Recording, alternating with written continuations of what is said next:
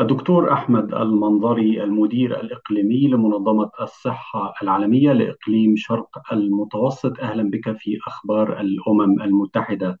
قالت وزارة الصحة في غزة إن قافلة لسيارات الإسعاف تعرضت للقصف بالقرب من مستشفى الشفاء في القطاع فضلا عن آه، أنباء عن قصف في محيط مستشفيي القدس والإندونيسي.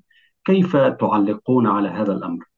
طبعا تعليقنا على هذا الأمر كالعادة يعني ندين مثل هذه الاعتداءات آه، على المؤسسات الصحية والعاملين في هذه المؤسسات آه، المرضى وأقاربهم الموجودين في هذه المؤسسات والنازحين يعني حسب ظروف غزة حاليا الذين يلجؤون إلى هذه الأماكن باعتبارها من امن الأماكن يعني في مثل هذه الحالات.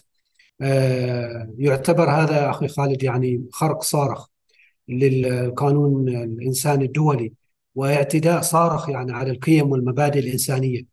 وطبعا المنظمة تدعو آه، في المقام الأول يعني جميع الأطراف آه، وبالأخص يعني الأطراف التي يدها لها يد العليا.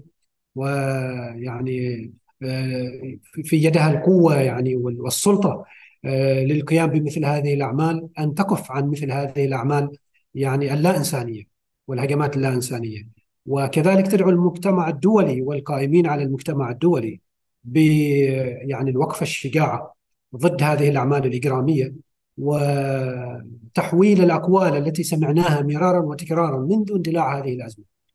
آه، على مختلف المستويات تحويل هذه الأقوال إلى أفعال.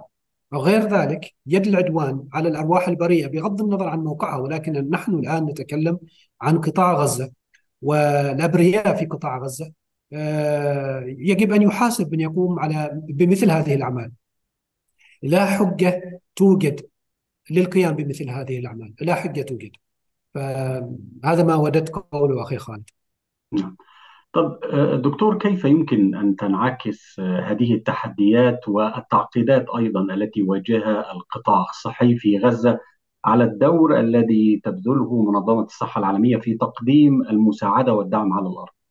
والله هذا ينعكس على دور المنظمة وكذلك المنظمات الأممية الأخرى والمنظمات المدنية يعني التي يعني لها علاقة بمجال الصحة ينعكس على هذا الدور بالسلب. آه، لا نستطيع التحرك أولا آه، على أرض الميدان للتعامل مع المصابين آه، بسبب انعدام الأمن كما لاحظتم واستهداف سيارات الإسعاف والعاملين فيها.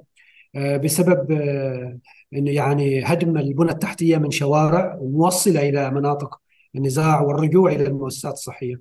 آه، بسبب عدم مقدرتنا على توصيل أو إيصال المستلزمات الطبية اللازمة وطبعا من ضمنها المستلزمات الأدوية المنقذه للحياة. آه، لا نستطيع العمل ويؤثر على عملنا بالسلب من حيث هدم البنى التحتية يعني. لهذه المستشفيات كتوفر مياه شرب نظيفة كتوفر كهرباء آه، وبالإضافة إلى الاستهداف المباشر لهذه المؤسسات آه، مما يؤدي إلى إغلاق آه، عدد من هذه المستشفيات وبالتالي فقدان آلاف وعشرات ومئات الآلاف من المرضى لخدمات هذه المؤسسات الصحية وهذا للأسف ما هو حاصل حاليا في غزة.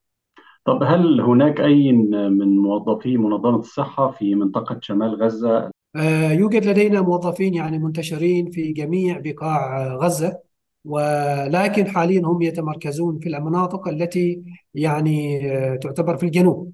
آه، لديهم رحلات يعني يومية بالتنسيق مع المنظمات الأممية الأخرى والسلطات الصحية في غزة إلى المناطق في الشمال من أجل إيصال مساعدات ومستلزمات طبية لكن هي في نطاق ضيق جدا جدا بسبب انعدام الأمن في تلك المناطق. طب إذا تحدثنا عن المساعدات التي تدخل من مصر إلى قطاع غزة عبر معبر رفح هل تطلعنا على آخر التطورات؟ وأيضا نعرف أن هناك بعض المصابين الذين عبروا من قطاع غزة إلى مصر عبر معبر رفح.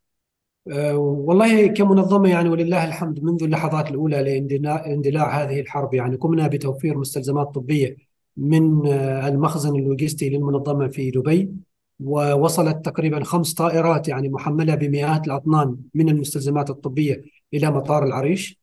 وتوجد حاليا يعني عند معبر رفح في الجانب المصري جاهزة للانطلاق إلى داخل غزة.